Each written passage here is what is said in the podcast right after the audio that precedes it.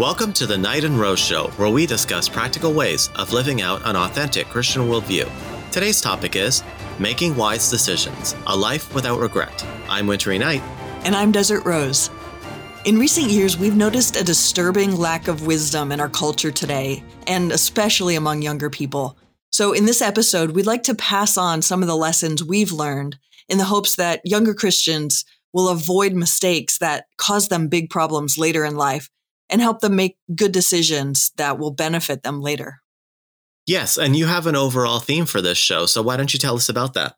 Yeah, well, as I thought about how to approach this topic, regardless of the specific area I was thinking about, what came to my mind over and over were the words of Jesus when he said, But seek first his kingdom and his righteousness, and all these things will be added to you as well. That's from Matthew chapter 6, verse 33. And I think this is really critical as a general overall principle for life and for making good decisions. Mm-hmm.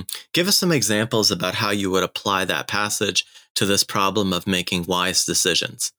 Well, if we concern ourselves with the things that God cares about, Jesus is saying here then that then God will make sure that our needs are met. He's not saying our desires will be met, uh, but he's saying, you know, that we need to care about what God cares about first and foremost and uh, not get worried, upset, obsessed about the rest.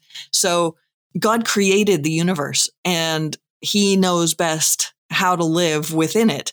He has all knowledge and all wisdom. We have finite knowledge and uh, very little wisdom, in some cases, no wisdom. And so, as a general rule, things go better when we prioritize God's priorities. Again, that doesn't mean that things will always go our way, that we'll always be liked, or that we will never suffer. In fact, Jesus guaranteed persecution in this life for those who follow hard after him. Mm-hmm. But even in our suffering, God is working for our good and his glory.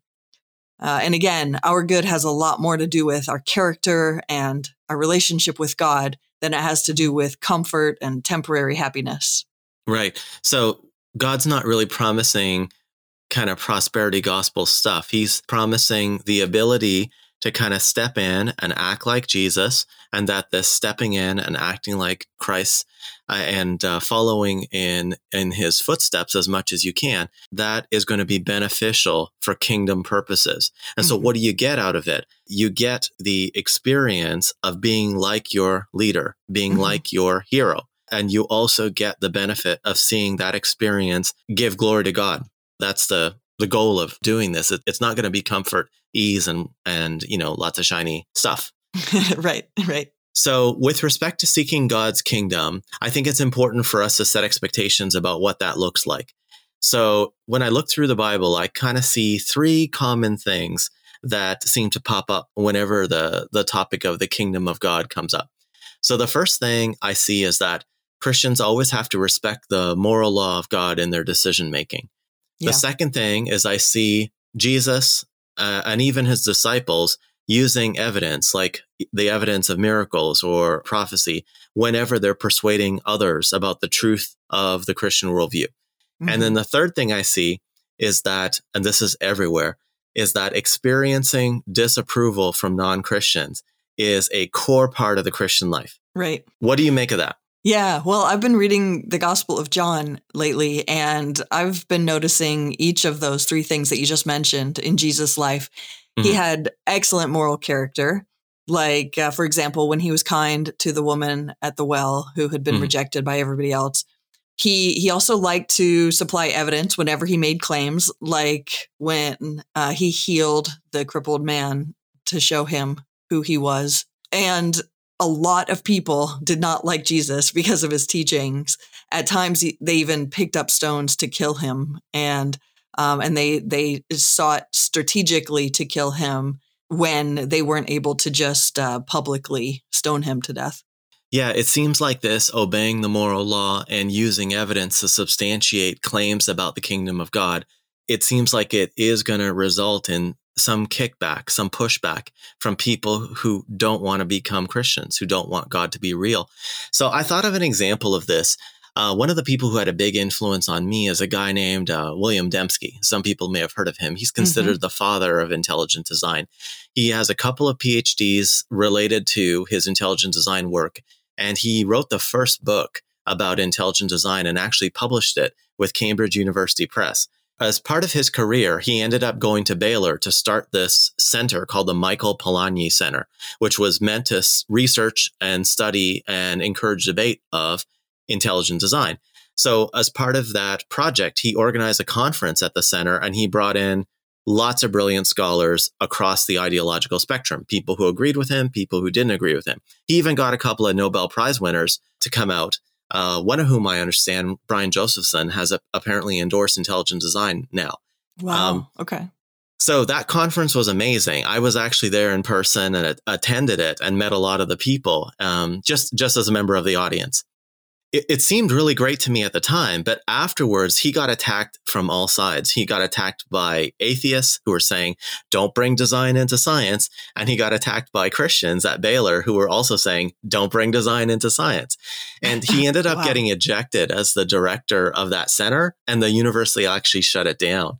Wow. Wow. Yeah. He's, you know, he's such a great example of seeking first the kingdom of God.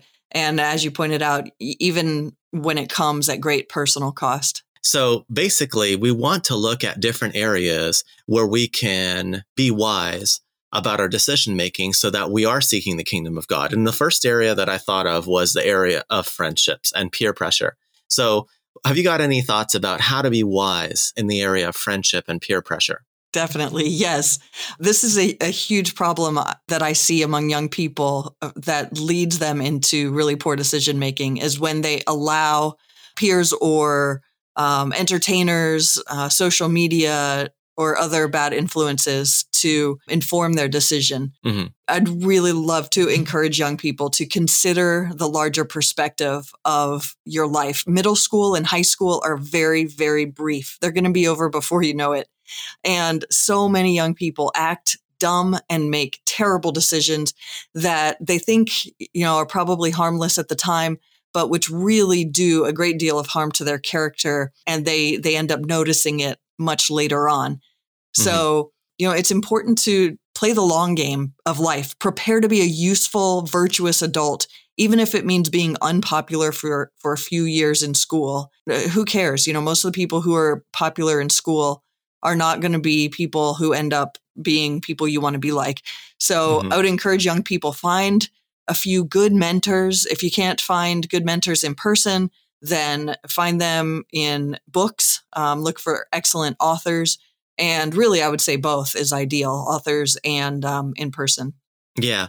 So when I was growing up, I think I've said this before in other episodes, I didn't really seem to have a lot of influence from my parents or my family. We didn't have a lot of people coming through our house who had a lot of different skills. You know, we didn't have like lawyers and economists and uh, accountants and people who had a lot of different skills to kind of show me what I should be thinking about. So what I ended up doing is I just ended up reading a whole bunch of classics. So I really liked uh, classical literature when I was mm-hmm. young, trying to pull out the wisdom from Shakespeare and classics and even books with like bad main characters like Anna Karenina are useful for you to learn what not to do.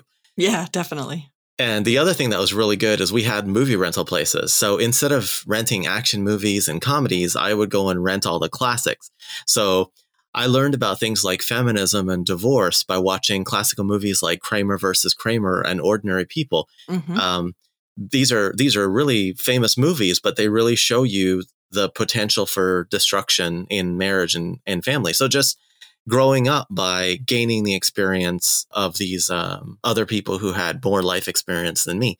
And the other thing, when you were talking, I was thinking about, you were saying about mentors.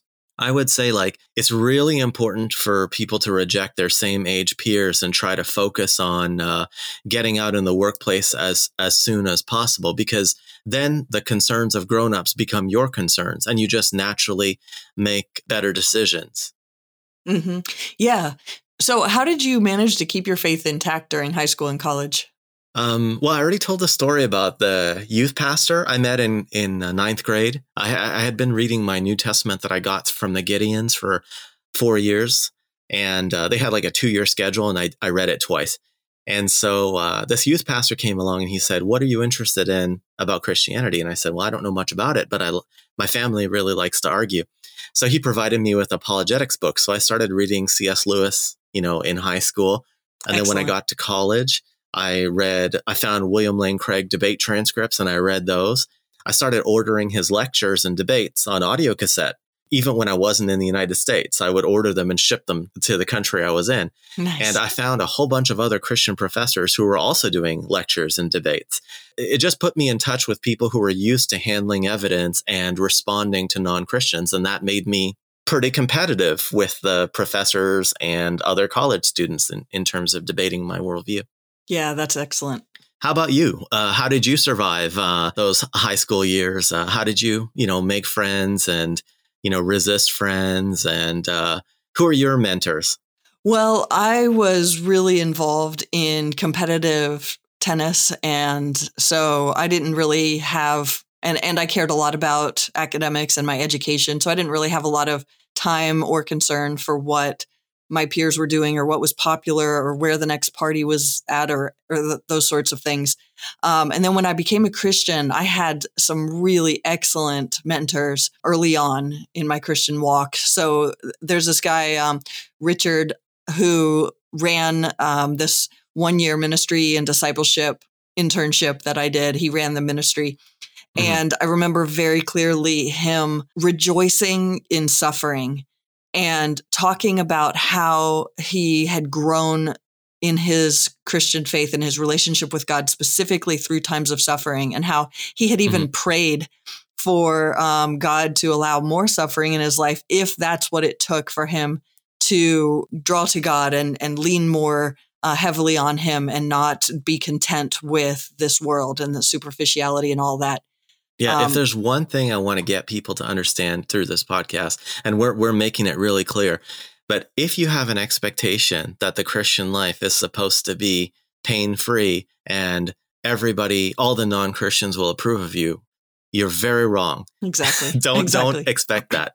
yep, exactly. Yeah. So so uh, Richard was an amazing example of that very early on. There were also two women, uh, Fran and Deborah, who were just really, really authentic, regardless of what other people thought about them. They just did not care what other people thought. And so mm-hmm. they would share honestly about what they were struggling with, what was hard for them, where they had failed, mm-hmm. uh, and what they wanted to be like, who they wanted to be like, and what was hard about the Christian life for them. They just didn't put up any pretenses. And I remember just being really impressed and drawn to that and seeing that uh, early on. Oh, that that is a critical part of the Christian life, and especially Definitely. not caring what people think. Yeah. So um, there was this other young woman named Mary, and uh, she, I remember her coming up to me one time and asking for my forgiveness because she thought she had said something that was really inappropriate to me that may have been hurtful. And I just remember thinking, who does that? Who are these people? And I noticed that from some of the other young women I worked with and, and concluding, wow, okay, that's something Christians do. So I guess right. that's something I need to to pay attention to and do. Yeah. Um, Talk about relationship skills. You know, I you look at some of these crazy people on the libs of TikTok Twitter channel, you know, the yeah. the ranting, purple haired lunatics with tattoos, and you think, who's gonna marry you? You know? Mm-hmm. I, I just want everyone to understand when you read the Bible, and you see things like forgiveness and humility being explained. These are tools in your toolbox mm-hmm. and you will be able to maintain stable, you know, long lived relationships a lot better if you, you know, try to remove pride, you know, uh, um, mm-hmm. remove uh, revenge. You know, remove yes. these things from your character and adopt the Christian views. This is not a. Um, I'm not telling you to do this to be moral. I'm not telling you to be a good person or to appear to be a good person. I'm right. saying these are tools for building and maintaining long term relationships. And mm-hmm. people who don't have Christianity, they're going to struggle to do this because you really do need this. I mean, all the married people who are listening, they'll go, "Oh, absolutely, this is the way it works." You know, this is the most practical thing in the world mm-hmm. uh, to, yeah. to keep this commitment going. Right. Absolutely. Yeah.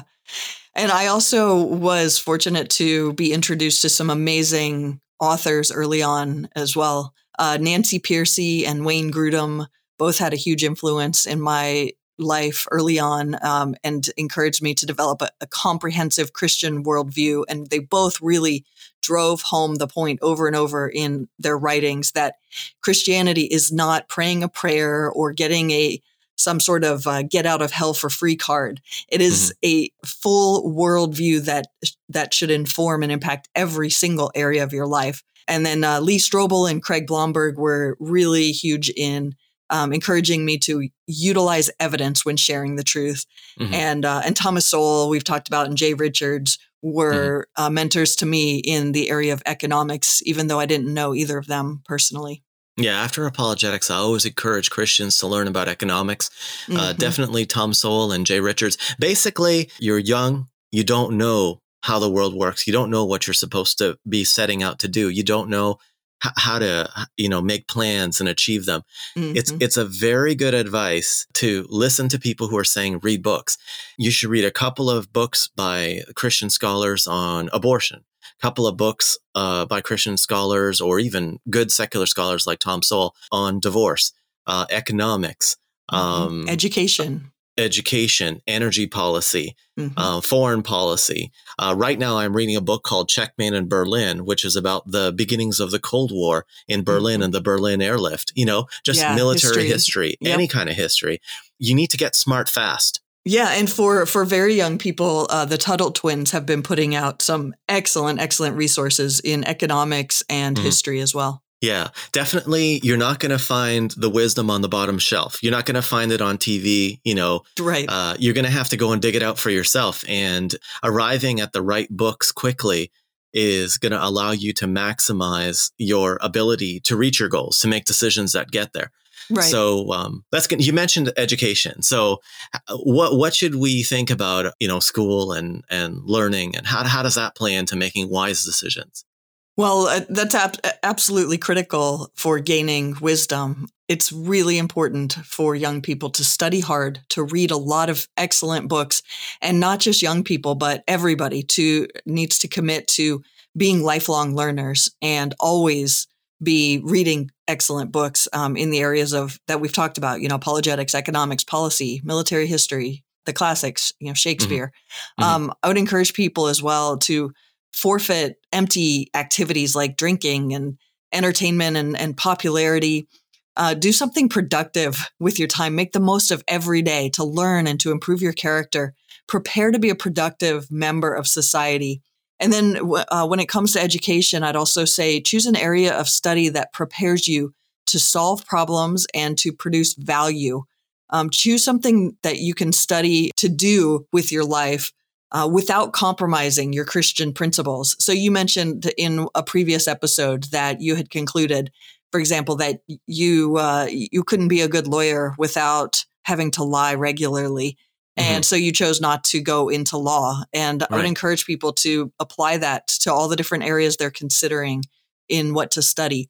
Um, have someone who works in the field help you choose your courses, especially when it when uh, you're in college or university and I, you know, while we're on this topic of education, I really want to say to the young people out there, you are almost certainly not going to be a professional athlete or a famous artist or mm-hmm. an entertainer.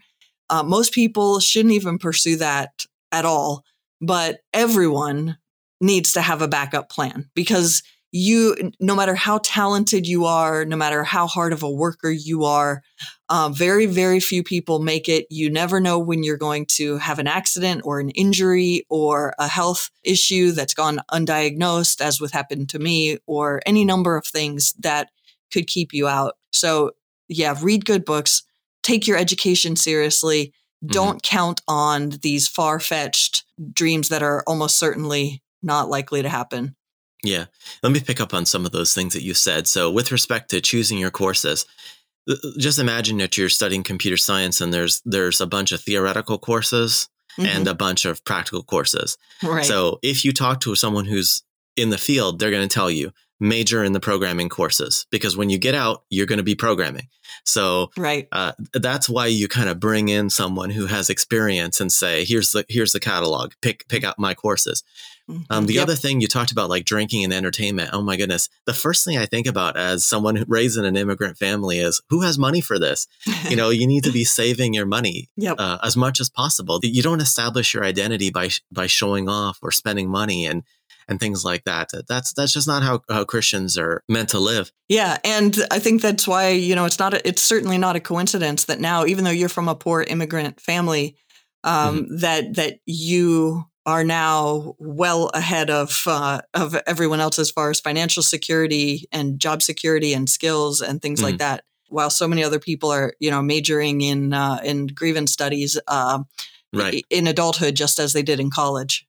And one quick thing about the classics, I, I just want to give a quick example. So, like uh, one book, like say Charles Dickens's Great Expectations, there's this uh, romance between the main character Pip and this inaccessible, haughty, proud girl named Estella.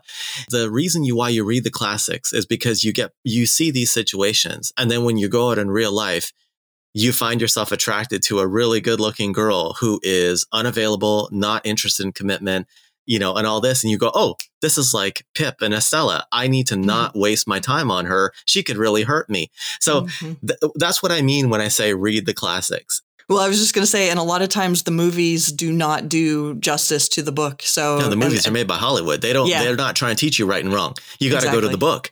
The book is going to tell you, you know, what the moral law is, and then when you are living your life, and you get into a situation where you're about to make a really stupid mistake, the book comes to your rescue and says, Hey, this is just like this situation. Remember how badly that worked out? Yep. Don't do it.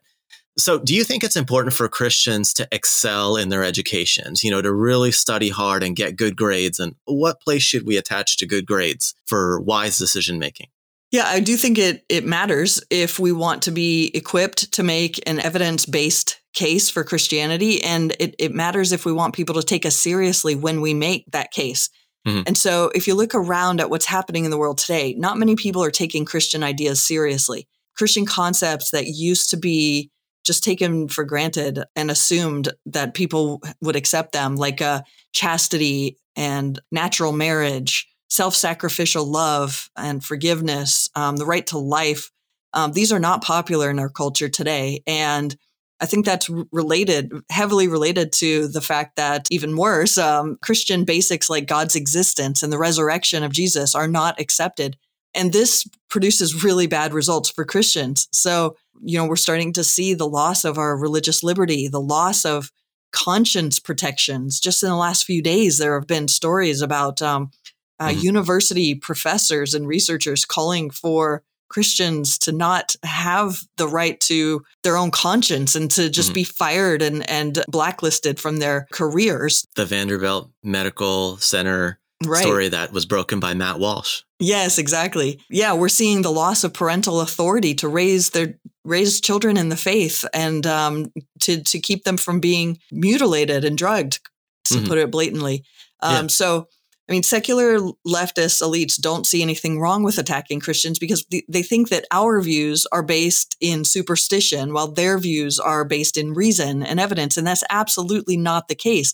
They're assuming that we've done no work to investigate what's true, that we're just kind of going with what we like or what our parents and grandparents believed and just accepting their superstitions um, because they don't see us as intelligent or competent people. And sadly, oftentimes that's because a lot of Christians are not well read, well educated, mm-hmm. competent, mm-hmm. serious people who have um, learned how to make a case for the truth or to defend yeah. it or to have skills that allow them to do anything useful to add value to society. Yeah, I think that everything you just said there is pure gold. It's really important for people to understand that. Let me just try to summarize it in a in a way that emphasizes application. So, Number one, you need to be the best at whatever you're learning in school for the reason that it will get you the respect of non Christians at a time when disrespect for Christians is causing them to try to take away our rights in a million different areas. Mm-hmm. When Christians are the best at math, you know, computers, whatever, it kind of causes the people who are watching to say, oh, well, they must know what they're talking about. And so we shouldn't be so hasty about overriding their rights with the force of law. And the right. second thing is a lot of the arguments for Christianity are built off of the knowledge of things like uh, history, philosophy, science. Yep. So when you're busy doing physics problems and they're saying, okay, let's do this calculation with the gravitational constant. You know, let's, let's do this calculation with the speed of light. If you are the best student in your physics class and then you then turn to non-Christians and start to try to make the argument for fine tuning and you understand the physics, mm-hmm. your argument, your persuasion has a lot more force.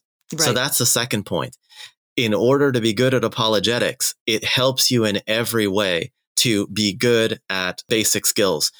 When you're talking right. about the probability of life originating from non life, you should understand probability theory. Mm-hmm. You should understand product rule. You know, right. and and things like that. You sh- you should understand um, uh, how to do how to run those calculations because if mm-hmm. you do those on a whiteboard in your office for your coworkers, it makes a huge difference from just saying, well, I think the universe is probably designed. It's just my opinion, you know? right. Yeah, exactly. And I want to um, be clear that when we talk about becoming educated, um, we're not talking about just learning to repeat what the teacher says mm-hmm. and mm-hmm. regurgitate their opinions on something. We need to learn to be critical thinkers as well. Yeah. And um, and so, you know, related to that, I, I want to also just say that college is not the only way. It's not always necessarily the best way. The goal of universities in the US these days seems to be for leftist, radical leftist, atheist professors to make radical atheist leftist clones of themselves. That's not useful. It, it may be necessary for uh, STEM degrees. It may be necessary, you know, if if you want to be a doctor, you obviously have to go to college mm-hmm. and um, get your degree and go to medical school. And sometimes it does require just putting down whatever the teacher told you to repeat to pass the course. But yeah. We're also talking about taking initiative in your education to become a truly educated, critical thinker who is able to evaluate truth from lies. So uh, there are some excellent resources out there that have come out pretty recently on um, uh, how college is not necessarily the only way, and there are other paths. And we'll uh, link to those in the show notes. But Connor Boyack has a, a book on that, and PragerU has several really good videos on things like, you know, is college worth it? Does college equal success? So um, I don't think we've talked much about PragerU um, in our podcast before, but oh, both of great. us yeah, yeah, yeah, exactly. I would encourage all the parents out there to um, to do what several other parents we know have done and uh, give some sort of incentive for your child to watch the videos and to to summarize what they've learned from them. Yeah, my friends Andrew and Jen have a couple of boys, and they pay their boys to write short summaries of PragerU videos. Excellent. It's a great idea. Yeah, I would say definitely don't go to college to get indoctrinated. If you have to go, better be studying accounting or petroleum engineering or computer science, you know? Um, and actually, my career mentor makes twice my salary. He's always helping me out with uh, knowing what jobs to apply for and how to negotiate my salary. He makes twice as much as me. He doesn't have a college degree. So yep. that's one reason why you might want to consider computer science. Yep. Because you can be the best at it and not need a college degree. It's not for everybody to take that path, but it mm-hmm. is possible. Yep, exactly. Yep. So that's a nice transition. So, what would you say Christians should know about careers and uh, what looks like a good, wise decision in that area? Well, I have some very unpopular thoughts here. I am going to advise people not to follow your heart. And I know that's just, ah, are you kidding me?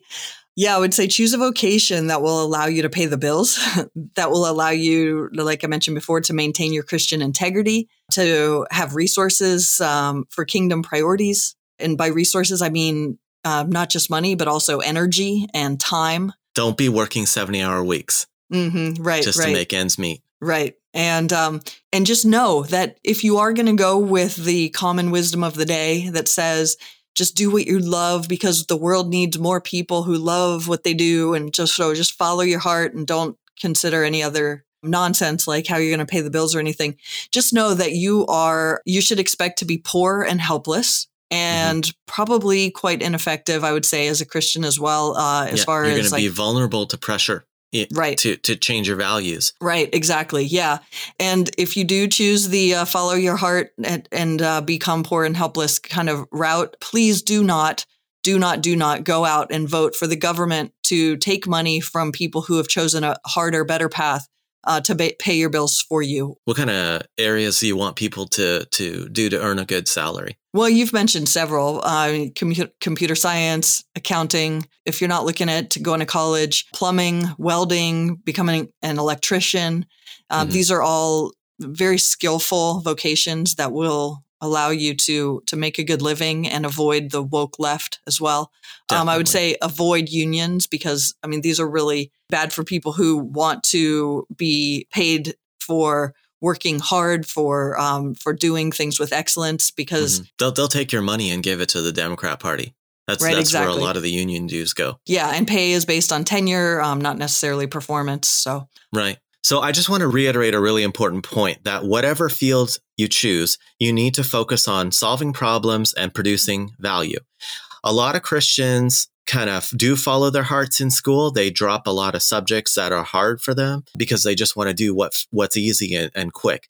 You don't want to do that. When you drop uh, subjects like math and science, you're going to find it really hard to get jobs in science, math, engineering, and technology. You might even find it hard to get into good paying trades like electrician. You have to do hard things in school. You have to choose jobs that will pay a lot of money without having to work a lot of hours. You should also consider the fact that some jobs where you have to do physical labor may not be feasible for you when you're 50 years old. You need to look at all this in advance of making decisions about what courses you're going to take in school and what career you're going to pursue.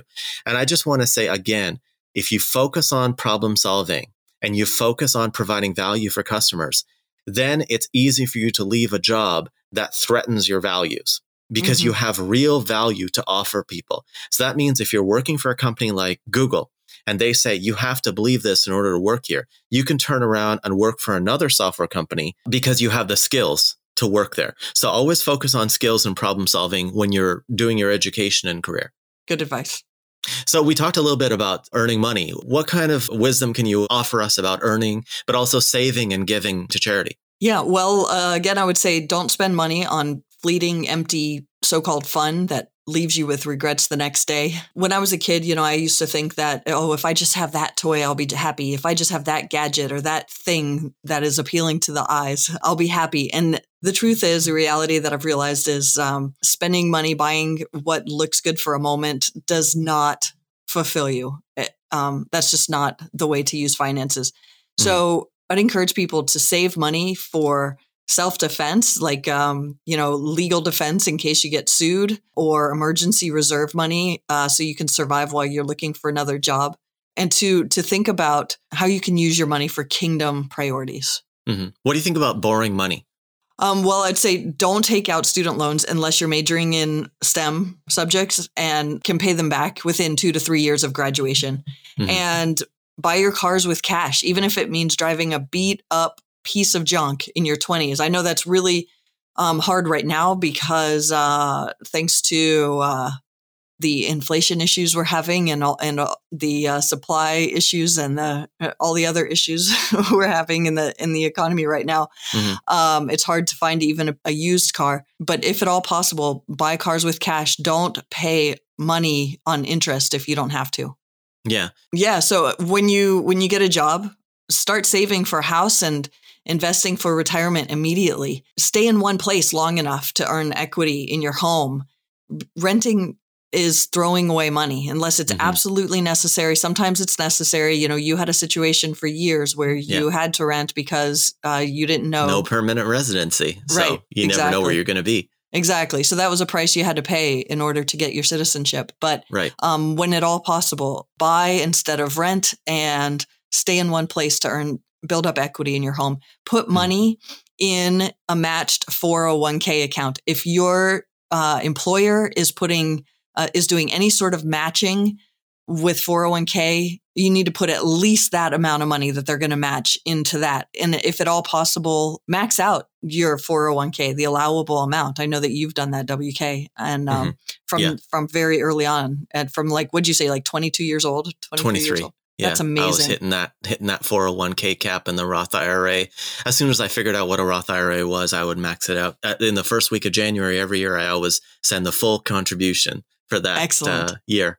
That's so excellent. Yeah. And if you don't know what a Roth IRA is, uh, call your bank and ask them, you know, how do I get a Roth IRA? Is it a good Mhm. idea? It, it's a good idea. Trust me. So consider maxing out your, your I series treasury bonds. And if you have access to a health savings account, definitely put money into that as well.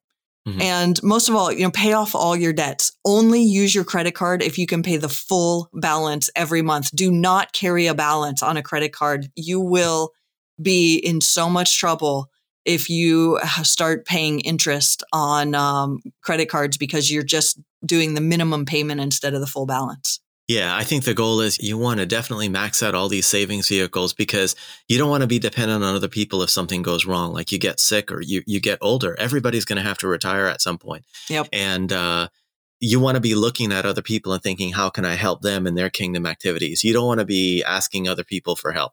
Yeah. So let me let me just say something about uh, charitable giving while we're talking about finances. It's really important that we give generously and joyfully, even when it hurts. And I would encourage people not to give to um, humanitarian efforts that primarily make people more comfortable in their sin, but don't actually tell people the truth and the reasons for the truth.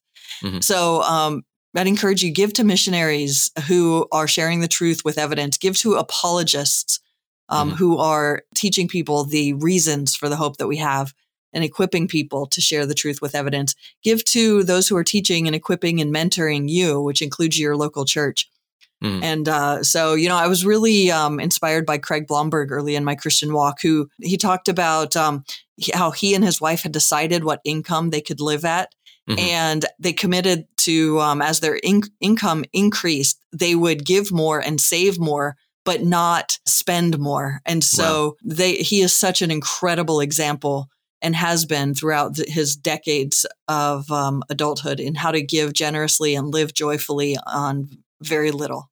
Okay, so who's better, World Vision or Ratio Christi? Yeah, yeah. I'm going to go with Ratio Christi on that one. All right.